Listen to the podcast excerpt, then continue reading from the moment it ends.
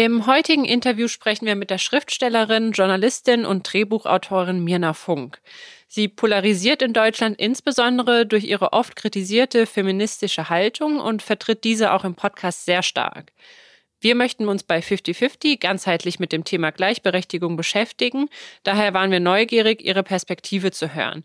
Wir haben uns sehr über das Gespräch sowie Ihre Perspektiven gefreut, möchten jedoch auch dazu sagen, dass wir teilweise andere Perspektiven vertreten und nicht alle Ansichten teilen. Mirna zeigt aber dennoch deutlich, dass man es trotz aller Hindernisse und Debatten schaffen kann, weiterzukommen und individuelles Handeln dazu führt, tradierte Rollenbilder und festgefahrene Strukturen zu hinterfragen. Die Regel muss sein, ich mache mich als Frau von meinem Partner nicht finanziell abhängig. Das muss die Regel sein. Und jeder, der von dort ausgehend eine andere Entscheidung trifft, muss diese Entscheidung treffen, wissend darum, welche Konsequenzen diese Entscheidung im Jetzt und in der Zukunft haben wird.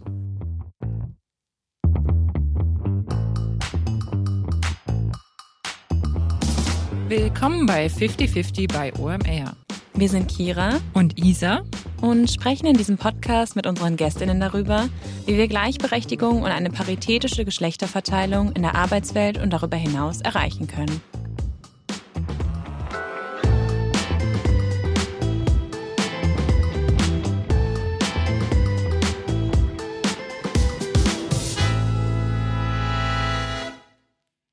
Hi Männer, willkommen im 50-50 Podcast. Wir freuen uns total, dass du heute bei uns bist. Ich freue mich auch sehr, dass ich bei euch bin. Sehr cool. Zunächst einmal wollen wir von dir wissen, ähm, wie es dir geht und äh, wie du hier so ankommst. Ähm, mein Gemütszustand ist im Moment eigentlich sehr gut. Ich ähm, habe irgendwie zu tun und muss gerade relativ viel vorbereiten, weil ich ab der nächsten Woche Donnerstag für anderthalb Monate in Tel Aviv bin, um dort ähm, an zwei Büchern zu arbeiten. Und äh, genau, und deswegen bin ich so im äh, Vorbereitungsmodus und äh, bald bin ich weg Modus und, äh, und, und das ist so ein bisschen so mein Zustand im Moment. Ja, das, ja, das klingt schön. Tel Aviv ähm, steht auch auf jeden Fall noch auf meiner Reiseliste. Wir fragen im Podcast am Anfang ja auch immer, wann war denn bei dir so der erste Moment, wo du bewusst über das Thema Gleichberechtigung nachgedacht hast? Gibt es da so einen Moment, wo du sagst, das war ausschlaggebend? Also ich würde sagen, ich hatte keinen Moment, wo ich mir über Gleichberechtigung aktiv Gedanken gemacht habe, sondern ich habe einfach so als Teenager schon angefangen, mir Fragen zu Gerechtigkeit zu stellen und zu Freiheit zu stellen und habe mich dann auch auf äh, philosophischer psychologischer und soziologischer Ebene damit auseinandergesetzt und auch auf historischer Ebene auch wirklich ganz aktiv dazu gelesen. Äh, und, und dann ist das sozusagen eher in so einem Prozess, dass ich will etwas verstehen, entstanden und immer tiefer geworden. So würde ich das eher sagen. Du bist Schriftstellerin, Journalistin und Drehbuchautorin und beschäftigst dich in deiner Arbeit ja auch viel mit den Themen Gleichberechtigung und Feminismus. Und ähm, in einem Artikel in der Süddeutschen, ich glaube, das war 2022, ist der äh, erschienen, habe ich gelesen, dass die Autorin oder der Autor ähm, von Mirnas bloß nicht jammern Feminismus gesprochen hat. Das fand ich ein, ähm, ja, eine ganz lustige Bezeichnung. Ähm, was ist denn damit gemeint? Ich weiß gar nicht, ist das ein Artikel von mir gewesen? Nee, ich das war eine Rezension. Ach, das war dieser Verriss wahrscheinlich auf Who glaube ich, ne? Wo die dann auch noch behauptet hat, ich hätte, einen, ich würde einen pinken Porsche fahren. Genau, das war also eine Kritik an meinem, an dem, an meinem Sachbuch. Ehrlich gesagt, weiß ich gar nicht, was sie damit meinen. Ähm, wenn nicht jammern, für die bedeutet, dass ich als Frau finanziell unabhängig bin und meine eigenen Entscheidungen treffe und, und gleichzeitig meinen Talenten und Ambitionen nachgehe. Und dann ist das offensichtlich so. Also ich glaube, das ist eine Wertung, die von Leuten getätigt wird, die völlig anders als ich groß geworden sind. Und, äh, und ich glaube, da muss man sozusagen immer so ein bisschen gucken, welche Narrative und Perspektiven da irgendwie so zusammenfallen und dann zu so einer, zu einer, zu so einer Beurteilung äh, kommen. Kannst du uns noch mal insgesamt abholen, wie du auf das Thema Feminismus schaust? Weil ich glaube, du hast ja schon noch mal eine andere Ansicht als, sag ich mal, der aktuelle Mainstream-Feminismus. Das sagst du ja auch in deinem Buch Who Cares von der mhm. Freiheit, ähm, Frau zu sein. Du hast es eben schon mhm. angeschnitten. Also ich äh, gehe davon aus, wie im Übrigen die meisten Feministinnen der ersten Generation der Feministinnen und sogar der zweiten Generation, also ich rede hier von so 200, vor 200 Jahren und dann so auch nochmal so in den in den 70er Jahren und in den und 20er Jahren. Also es gibt ja so unterschiedliche Wellen, auch Feminismuswellen. Und, und ich verorte mich ehrlich gesagt dort, weil es immer wieder von diesen Feministinnen, diesen ersten Feministinnen, einen ganz wichtigen Aspekt gab, den sie zum zentralen Punkt gemacht haben. Und das ist ohne ökonomische Unabhängigkeit keine Gleichberechtigung. Das bedeutet, wenn ich als Frau nicht mein eigenes Geld verdiene, sondern von meinem Partner finanziell abhängig bin, dann kann ich gerne den ganzen Tag über Gleichberechtigung sprechen, ähm, und sie mir wünschen und sie auch noch fordern. Ich selbst lebe aber in diesem Moment in einem unemanzipierten Verhältnis und kann gar nicht gleichberechtigt sein. Das bedeutet, mein Feminismus kann das ja gar nicht der Myrna Funksche Feminismus oder so, sondern das ist sozusagen, das ist wirklich die Ur, äh, die Urklausel und Urtheorie jeder feministischen Bewegung gewesen, dass wir ähm, finanziell unabhängig sein müssen als Frauen, um Entscheidungen, individuelle Entscheidungen für uns treffen zu können. Du bist ja auch ähm, finanziell unabhängig seit jeher. Und ja. ähm, oh ähm, Gott, what did she do? She worked. so crazy. Ähm, Nee, es ist äh, super, aber es ist ja auch eine, ähm, ja, eine bewusste Entscheidung von dir, dass du sozusagen von Anfang an ähm, ja, diese Entscheidung für dich getroffen hast, dass das für dich ganz, ganz wichtig ist. Und es gibt ja auch viele Frauen, die eine andere Entscheidung für sich treffen. Ähm, und im ersten Schritt irgendwie vielleicht in einer Partnerschaft leben, wo sie eher dieses klassische Modell fahren. Das heißt, ähm, klassisch im Sinne von, äh, was irgendwie heutzutage viele Paare noch machen, der Mann arbeitet Vollzeit und die Frau arbeitet vielleicht Teilzeit. Und manchmal wenn ist das. Überhaupt. Wenn überhaupt, genau. Und manchmal ist ja. das ja ganz bewusst und manchmal passiert das auch unbewusst, weil sich irgendwie zwei Paare in der Partnerschaft keine Gedanken darüber machen oder sich nicht gleichberechtigt austauschen. Oder weil es halt schon immer so ist. Genau, mhm. ja. Ähm, in einem Teil Deutschlands, ja. Genau. Ja. genau. Ist es schon ähm, ganz lange so, ja.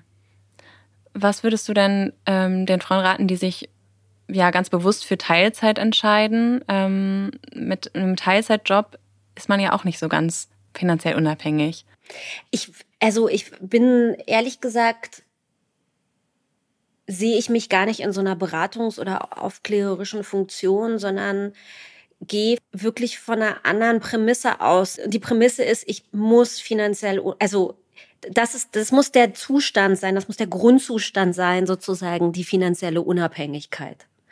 Und wenn du sagst, ich habe mich dazu bewusst entschieden, dann ist es, klingt es irgendwie so total verrückt für mich, sage ich jetzt mal, weil ich bin irgendwie ausgezogen mit 17 und dann war ja klar, okay, ich muss ja irgendwie meine eigene Wohnung bezahlen und die Miete bezahlen. Was mache ich dann? Dann gehe ich halt Kellnern, so, ja. Also ähm, für mich hat sozusagen gar nicht jemals die Frage äh, bestanden, mich von irgendjemandem also von meinem Partner finanziell abhängig zu machen, was natürlich auch daran liegt, dass ich aufgewachsen bin, ähm, äh, äh, erstmal in der DDR und dann danach immer noch in einem ostdeutschen Kontext und das nun mal ähm, eine Sozialisation ist, wo Frauen immer gearbeitet haben und zwar in voller Erwerbstätigkeit. Das heißt, ich komme aus einem sozialen Umfeld, wo eine arbeitende, finanziell unabhängige Frau nicht die Ausnahme, sondern die Regel ist. Und, und von dieser Regel sozusagen ausgehend lebe ich. Und deswegen ist das gar nicht sozusagen, stand das für mich überhaupt nie zu einer, zur Debatte. Deswegen war das auch keine bewusste Entscheidung, ne? Weil wenn man mhm. sich bewusst entscheidet, ja. entscheidet man sich auch bewusst gegen etwas. So. Ja. Und, äh, und deswegen ist es auch so, dass ich jetzt nicht einer Frau, die sich für Teilzeit entscheidet, irgendwas so richtig raten kann, weil offensichtlich lebt die schon ähm, ausgehend von einer völlig anderen Prämisse als ich. Also ich habe gar nicht da viel zu, zu sagen, außer wenn du nicht finanziell unabhängig von deinem Partner bist, dann ergeben sich daraus grundlegende, tiefe Probleme in deiner Gegenwart und für deine Zukunft. Und dessen musst du dir bewusst sein. Wenn du auf Altersarmut zusteuern möchtest, go for Teilzeit. Wenn du deinen Partner nach Taschengeld anbetteln möchtest, go for Teilzeit. Wenn du, ähm, wenn du deine e Existenz in die Hände eines anderen legen möchtest, go for Teilzeit. Wenn du in einem antiquierten Rollenmodell leben möchtest, go for Teilzeit, ja. Ähm, aber das müsste die Ausnahme sein, ja, und nicht die Regel. Und die Regel muss sein, ich mache mich als Frau von meinem Partner nicht finanziell abhängig. Das muss die Regel sein. Und jeder, der von dort ausgehend eine andere Entscheidung trifft, muss diese Entscheidung treffen, wissend darum, welche Konsequenzen diese Entscheidung im Jetzt und in der Zukunft haben wird. Und hast du Ideen, wie wir das erreichen? Weil jetzt so theoretisch hört sich das ja alles relativ einfach an und aus meiner Sicht müssen da auch Staat und Politik oder beziehungsweise Politik und Wirtschaft was für tun.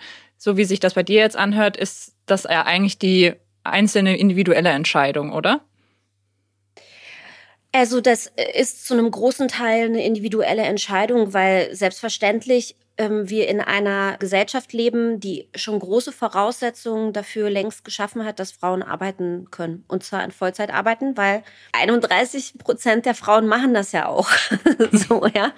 Ähm, offensichtlich ist das möglich. Ähm, und, äh, und ich glaube, das ist immer wichtig, darauf hinzuweisen. Wäre es nicht möglich, würde ich hier gar nicht existieren und ich würde hier nicht sitzen. Ähm, und bei mir kommt ja noch dazu, dass ich ähm, weder in einem Wechselmodell lebe noch in einer Partnerschaft. Der Vater meiner Tochter lebt im Ausland. Äh, und ich bin voll berufstätig und, ähm, und habe eine ähm, siebeneinhalbjährige Tochter. Und davon gibt's echt viele Frauen auch, die das so machen. Und es gibt auch ganz viele Frauen, die in einer Partnerschaft leben und der Partner ist voll berufstätig und sie ist voll berufstätig und die haben sogar mehr als ein Kind. Also das gibt es alles und das ist möglich und die machen das. Und die sind da draußen und die, den kann man auch zum Beispiel mal zuhören, wie sie das zum Beispiel alles machen. So. Und ich glaube, das ist wichtig, da den Fokus hinzulenken. Also den Fokus dahin zu lenken, zu denen, die das längst so machen und wo das total gut funktioniert. Und die vielleicht mal zu fragen, ähm, wenn man, wenn man sich fragt, wie soll das gehen oder so, die zu fragen, wie macht, wie macht ihr das dann? Ich finde aber oft hört man ja dann auch, also man sucht ja automatisch nach Vorbildern, aber die, die ich dann auch bewusst sehe, weil wir machen das genauso, voll erwerbstätig, aber es hat ja auch immer was mit, wie viel Geld hat man ähm, mit privilegiert sein zu tun, weil nicht jeder hat einen Kita-Platz, nicht jeder kann sich eine Nanny leisten. Dann hörst du von Vorbildern, ja, wir haben eine Nanny, die kümmert sich dann halt eben um die Kinder, wenn die Schule vorbei ist und so weiter. Also ich habe nicht solche, also ich habe ähm, ich habe natürlich irgendwie Freunde in meinem Umfeld, ähm, die überhaupt nicht aus solchen, ähm, aus so einem, aus so einem bürgerlichen Milieu kommen, dass da irgendwie Nannies oder sowas oder Au pairs irgendwo Kinder abholen oder so. Also in den meisten Fällen sind das bei mir ganz normale Leute. Der eine hat ein Restaurant, die andere arbeitet. Also es ist so. Hm.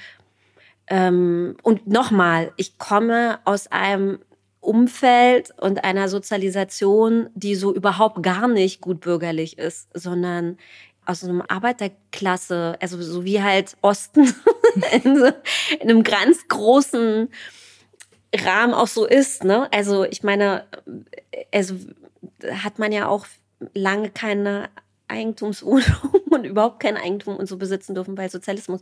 Also ich glaube, das ist wichtig irgendwie äh, zu verstehen, auch und dahin zu gucken, dass gerade Familien, also gerade aus dem Arbeitermilieu, da müssen beide arbeiten, um überhaupt über die Runden zu kommen mit ihren zwei Gehältern.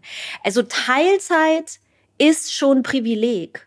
Nicht arbeiten zu müssen als Frau, wo nur der Mann das Geld nach Hause bringt, ist totales Privileg. Das ist schon, das ist schon oberste oberste Erwerbsklasse, ja. Also das ist, äh, das hat, das hat jetzt gar nichts mit, auch das ist eine, glaube ich, irgendwie so eine komische Perspektive auf ähm, Erwerbstätigkeit. Nicht arbeiten gehen zu müssen, muss man sich leisten können. Mhm. Lass uns noch mal ein bisschen auf deine Sozialisation eingehen. Ähm, du hast eben schon ein bisschen einfließen lassen, äh, dass du in Ostdeutschland geboren worden bist. Ostberlin, ja, genau. Ja, ähm, und genau, also was meinst du, oder ich höre raus, dass es bei dir eine starke Rolle spielt, ähm, wie du auf die Welt blickst, weil du halt mit arbeitenden Frauen in deiner Kindheit groß geworden bist. Ähm, kannst du dich auch in die Frauen hineinversetzen, die vielleicht nicht diese Vorbilder oder diese Frauen hatten? Also du bist von, von klein auf sozusagen damit groß geworden. Was ähm, mhm. bedeutet das für dich und wie du auf die Welt blickst? Ähm, also selbstverständlich, ich kenne ja auch also Frauen in meinem Alter oder die jünger sind und die ganz klassisch westsozialisiert sind. Die sind mir in meinem Leben natürlich auch schon ganz oft begegnet. Und, ähm, und die mit Müttern aufgewachsen sind, die, die eben zu Hause waren und äh, als Hausfrauen ihr Leben irgendwie so verbracht haben und ja auch oftmals total unglücklich waren in dieser Rolle. Und ich verstehe total, dass man, wenn man so aufwächst glaubt, dass das die Welt ist. Ne? Und wenn man so aufwächst, dass, dass man glaubt, dass das offensichtlich so richtig ist. Aber ich glaube, auch da ist wichtig zu verstehen, dass ja gerade Feministinnen in, in den 70er Jahren immer wieder auch dafür gekämpft haben, dass Frauen raus in die Welt gehen und aktiv sind und äh, und, und arbeiten gehen. Also nicht nur arbeiten als Erwerbstätigkeit, sondern auch arbeiten als ähm, als Einfluss die Gesellschaft zu verändern. Wenn ich nicht in der Arbeitswelt bin, dann verändere ich auch die Arbeitswelt nicht. Ja. Und, äh, und das bedarf einer ähm, aktiven Auseinandersetzung mit der eigenen Sozialisation und, äh, und mit den eigenen so verinnerlichten Werten und gleichzeitig bedarf es einer Auseinandersetzung mit dem, was eigentlich Feminismus sein sollte, mit dem, was Gleichberechtigung sein sollte und, und wie wir es schaffen, ähm, uns von diesen tradierten Rollen zu lösen. Äh, und es bedarf einer Auseinandersetzung damit, wie in anderen Ländern dieser Welt ganz andere Familienkonzepte und auch Arbeitskonzepte längst schon so stattfinden. Aber das braucht eine aktive Auseinandersetzung damit, ja. Also ich sehe die und verstehen kann ich sie nicht. Ähm, ähm, vor allem verstehe ich sie nicht, weil ich äh, das so traurig finde, dass sie als Frauen nicht das Bedürfnis haben, als Menschen die Welt zu verändern. Und um die Welt zu verändern, muss man in die Welt. So. Und du hast uns ja gerade erzählt, du hast selbst eine Tochter. Mhm. Welche Glaubenssätze oder welche ja, Haltung versuchst du ihr im Bezug auf Gleichberechtigung mitzugeben? Ich mache da gar nicht so viel feministische Aufklärungsarbeit, sondern ich äh, behandle sie eigentlich wie einen Menschen. Also und wir Menschen haben Talente und ähm, Fehler und Ambitionen und Wünsche und Bedürfnisse und Hoffnungen. Ähm, ob das Männer und Frauen sind, spielt überhaupt gar keine Rolle. Ähm, wir ähm, haben nur dieses eine Leben und müssen gucken, wie wir dieses Leben gestalten, wie wir aber gleichzeitig auch als Individuum verwirklichen und gleichzeitig aber auch teilnehmen an der, an, an der Gesellschaft. Und das ist eigentlich, was ich ihr, was ich ihr beibringe. Ich unterstütze sie in ihren Talenten und ähm, gebe ihr mit, dass sie mutig sein darf und mutig sein soll und dass sie irgendwie eigentlich, dass sie so machen kann, was sie möchte, solange irgendwie auch Regeln eingehalten werden. Regeln müssen aber auch gebrochen werden. Also ich glaube, das Wichtigste, was, was ich irgendwie so als, was ich ihr beibringe, ist so Ambivalenzen auch auszuhalten, Widersprüche auszuhalten und auch in einem Widerspruch zu leben. Zwei sich widersprechende Dinge können, äh, können beide richtig sein. So. Und, ähm, Und das ist eigentlich so das, was ich ihr, was ich ihr mitgebe. Und dann bekommt sie halt automatisch natürlich, ähm, erlebt sie eine Mutter, die, ähm, die so lebt, wie ich lebe. Äh, ich glaube, das, ähm, das Traumatisierung genug. Sehr schön. Ähm, du hast ja auch schon äh, einige Ambivalenzen erlebt oder Shitstorms auch vielmehr. Ähm, du ja, wurdest auch schon kritisiert für deine Meinung, die du hast und auch lautstark vertrittst und ähm, dein Buch. Wir haben es eben auch schon kurz äh, angeschnitten. Ähm, wie hältst du das aus oder wie blickst du darauf? Also tangiert dich das, diese, dieses, diese Kritik, das Feedback? Mm, also ich glaube, es kommt immer darauf an,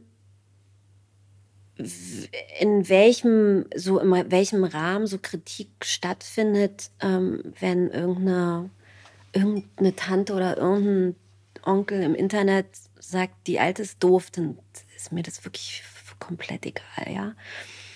Wenn es dann so weit geht, dass man irgendwie versucht, meine Existenz zu zerstören, indem man aktiv äh, sich an meine Auftrag Auftraggeber wendet, ähm, dann finde ich das schon äh, grenzwertig. Wenn man Lügen ähm, über mich verbreitet, dann finde ich das, äh, finde ich das hochproblematisch. Ähm, wenn man, ja, wenn man irgendwie so, glaube ich, wenn man so gar keine Ahnung hat oder auch meine Texte eigentlich nicht wirklich kennt oder nicht liest oder so, sondern sich irgendwie anhand von irgendwelchen Behauptungen oder herausgeglaubten Sätzen ähm, ein Bild macht, so dann finde ich das irgendwie so ein bisschen unwissenschaftlich zum Beispiel. Aber da gibt's, also es gibt ja unterschiedliche, ne, es gibt unterschiedliche Angriffe und diese unterschiedlichen Angriffe bewerte ich alle ganz unterschiedlich. Aber ich glaube, es ist wichtig zu verstehen, dass ich mir bestimmt in den letzten Jahren mich immer wieder gefragt habe, so wie kann ich ein Leben führen, was vielleicht ein bisschen harmonischer ist und weniger Angriff bietet. Und dann ist mir klar geworden, dass das bedeuten würde, dass ich halt irgendwie für immer schweigen müsste. Und darauf habe ich irgendwie keine, keine Lust. Gleichzeitig ist es so, dass ich aber ja nicht nur Angriff erlebe, sondern extrem viel Bestätigung und Unterstützung und es unglaublich viele E-Mails und Nachrichten gibt von Frauen, die, ähm, die das genauso sehen wie ich, nämlich dass man finanziell unabhängig sein muss als Frau, um ein ähm, emanzipiertes Leben leben zu können. Und, äh, und die ähm, sind vielleicht oftmals gar nicht so viel äh, auf Social Media aktiv, weil die arbeiten gehen. und, und, so und auch einfach was zu tun haben. Und, ähm, und diese, diese privaten Nachrichten, die ich bekomme, sind eine Bestätigung dafür, dass das wichtig ist, dass es diese Stimme auch gibt. Also ich gibt ja nicht so viele, die sich irgendwie in diesen, in diesen, ähm, diesem Kampf aus, aussetzen und irgendeiner muss es machen. Und, äh, und das ist etwas, woran ich, es ist nicht einfach nur so, woran ich glaube, sondern was für mich der Kern ähm, also das, was ich sozusagen immer wieder kommuniziere und immer wieder anspreche, ist für mich der Kern von Gleichberechtigung.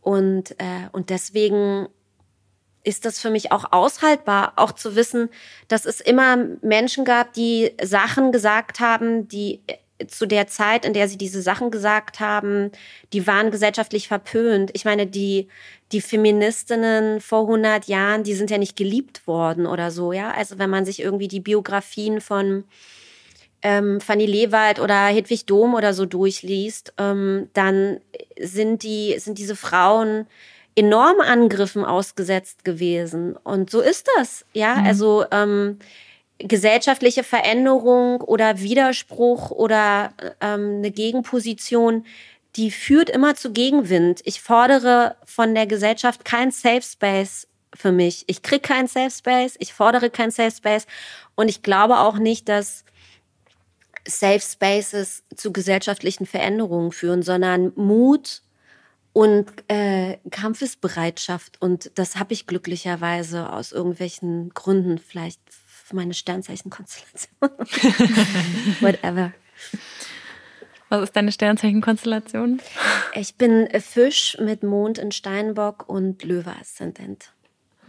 Nicht, dass mir das jetzt irgendwas sagen würde, aber vielleicht nicht schlimm, aber den da draußen vielleicht. Und dann habe ich einen, mein Merkur und Wassermann und meine Venus und mein Mars in den Fischen.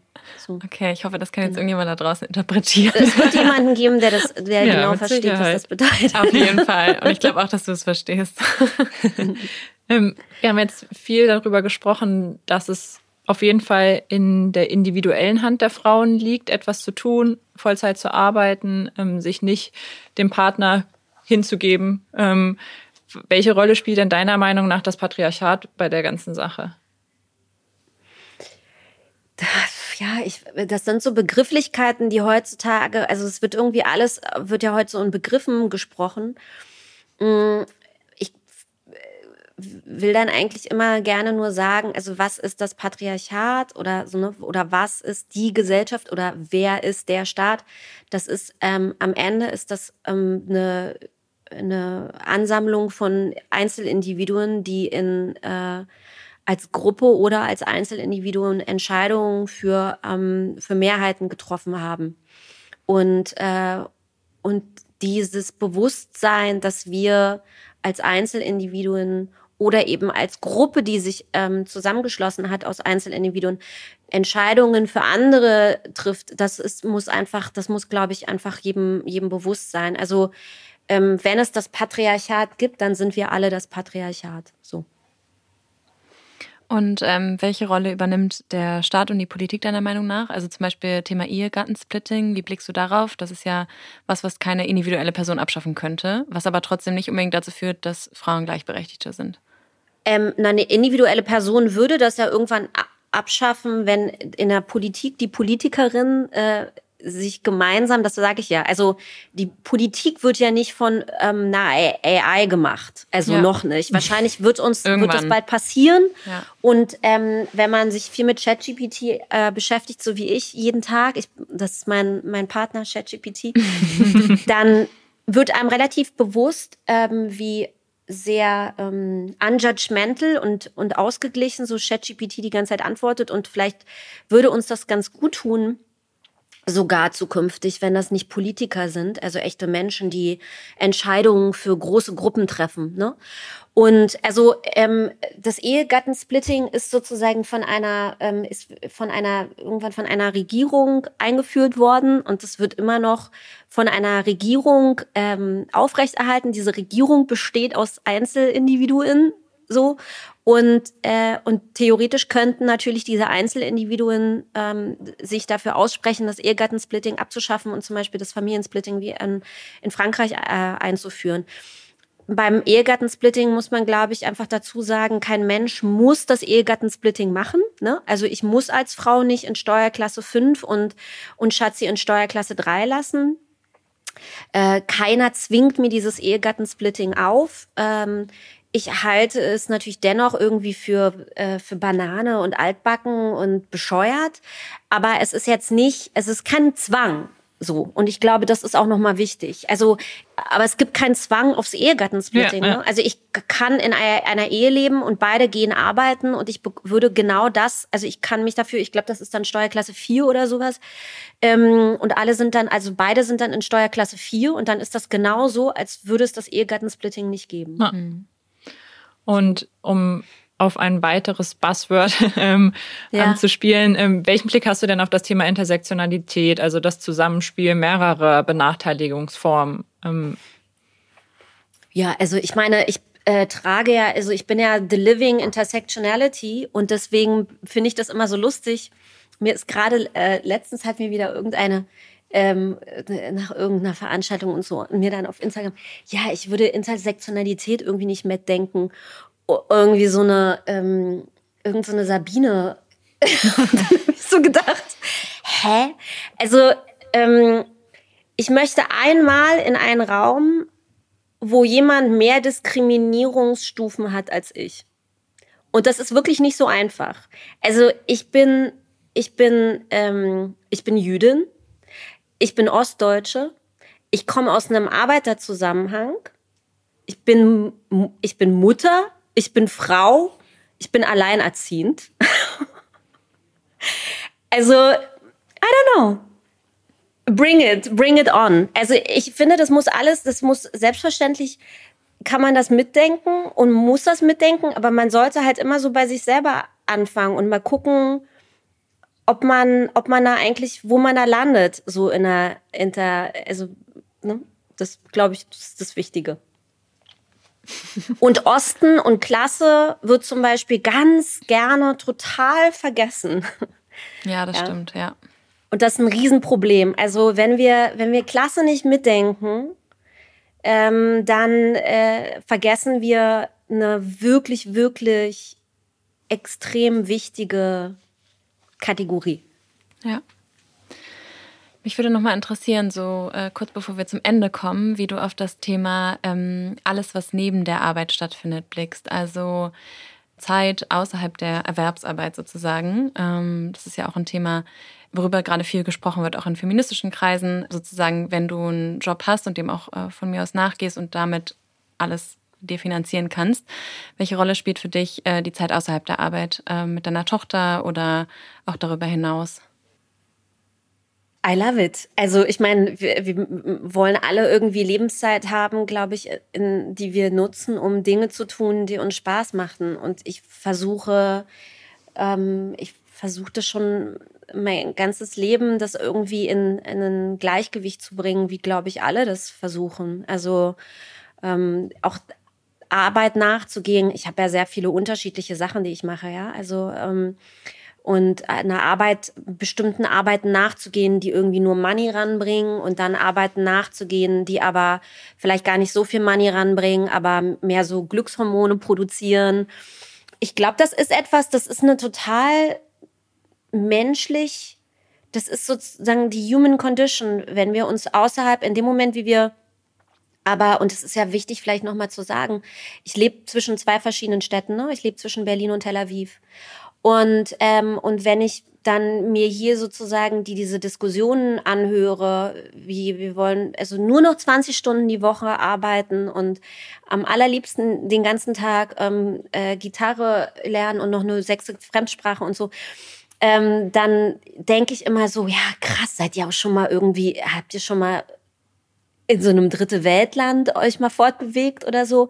Habt ihr euch schon mal gefragt, dass eure 20 Stunden Forderung oder, oder sozusagen der, ähm, der Stress der 40 Stunden für andere Leute Dream wäre? Also ähm, da muss man ja nur nach Asien gehen, wo Menschen halt irgendwie, weiß ich nicht, 18 Stunden am Tag arbeiten oder sowas.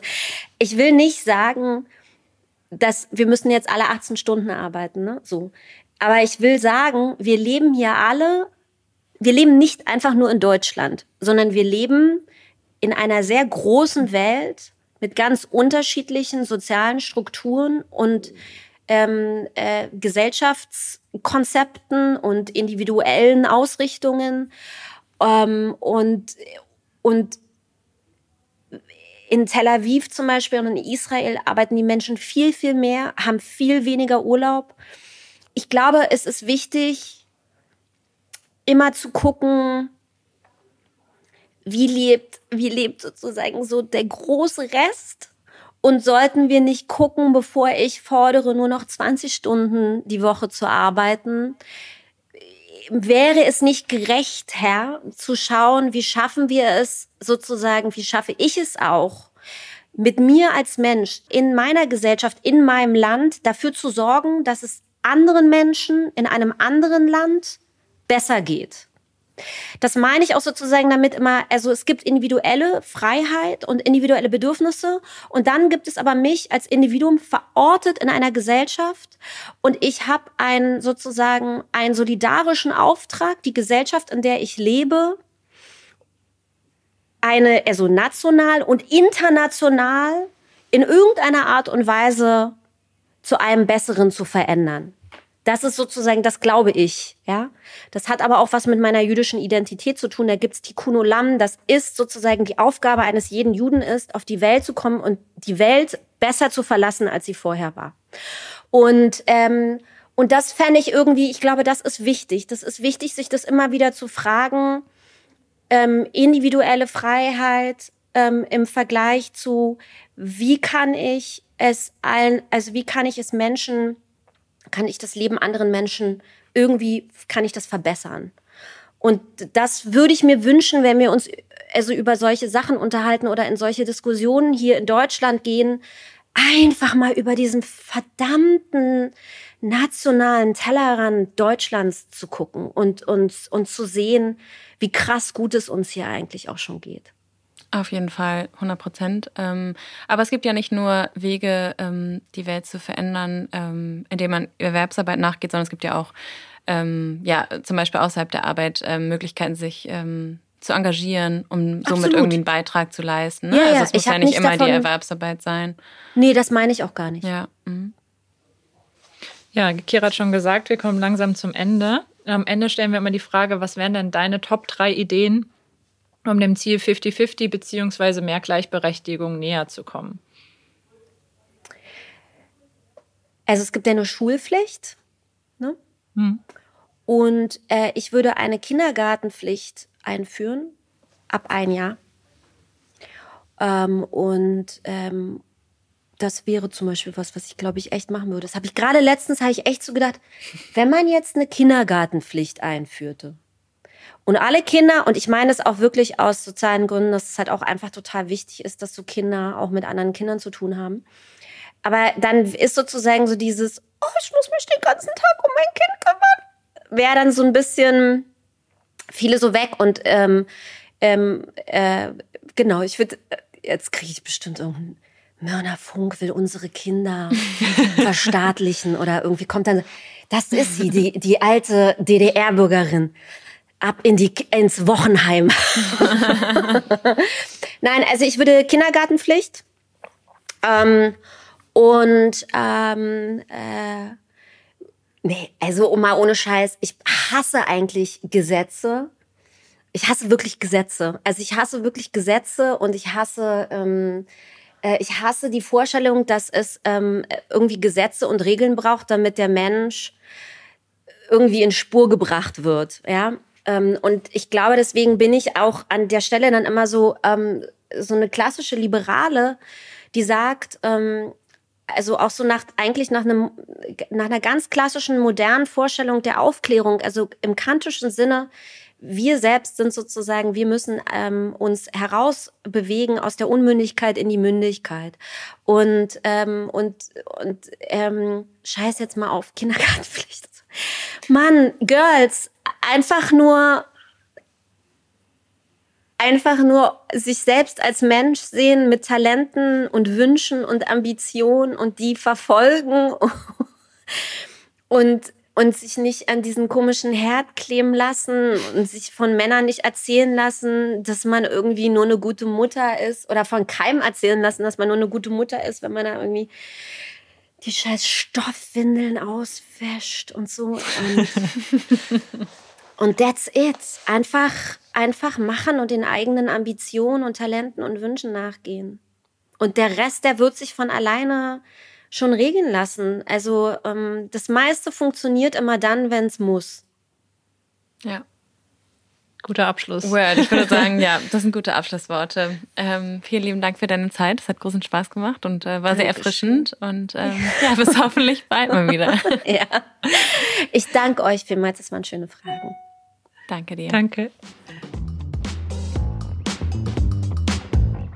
Ja, ich gehe aus dem Gespräch mit Männer auf jeden Fall energetisiert und fand es super interessant. Ähm, ich meine, Männer vertritt natürlich Thesen, die ähm, man auch teilweise kritisch sehen kann. Das war uns, glaube ich, auch vorher bewusst. Zum Beispiel, dass die strukturelle Komponente immer ein bisschen außen vor gelassen wird und sie sich sehr auf die individuelle Komponente bezieht. Aber trotzdem äh, mag ich ihre Energie sehr, ihr Selbstbewusstsein und vor allen Dingen auch ihren Mut, ihre Thesen so zu vertreten und äh, rechne ihr das auch sehr hoch an. Ja, das sehe ich genauso. Ich würde auch nicht jede ihrer Aussagen unterschreiben, habe aber wie bei jedem Gespräch einiges mitgenommen. Vor allem das Thema Diversitätsdimension Ost-West und auch Klasse. Ich finde, wenn man sich über Diversitätsdimensionen unterhält, dann unterhält man sich oftmals über Gender oder Migrationshintergrund und lässt diese Dimensionen außen vor. Also ja, wie Kira schon gesagt hat, sehr spannende Folge und sehr inspirierende Person, die den Mut hat, ihre Thesen zu vertreten. Und ja, wie immer, wenn euch gefällt, was wir hier machen, dann abonniert uns gerne auf den bekannten Plattformen oder schreibt uns euer Feedback bei LinkedIn. 50-50 bei OMR. Der Podcast für eine paritätische Geschlechterverteilung in den Führungsetagen der Wirtschaft und Gleichberechtigung in der Arbeitswelt sowie darüber hinaus. Dieser Podcast wird produziert von Podstars bei OMR.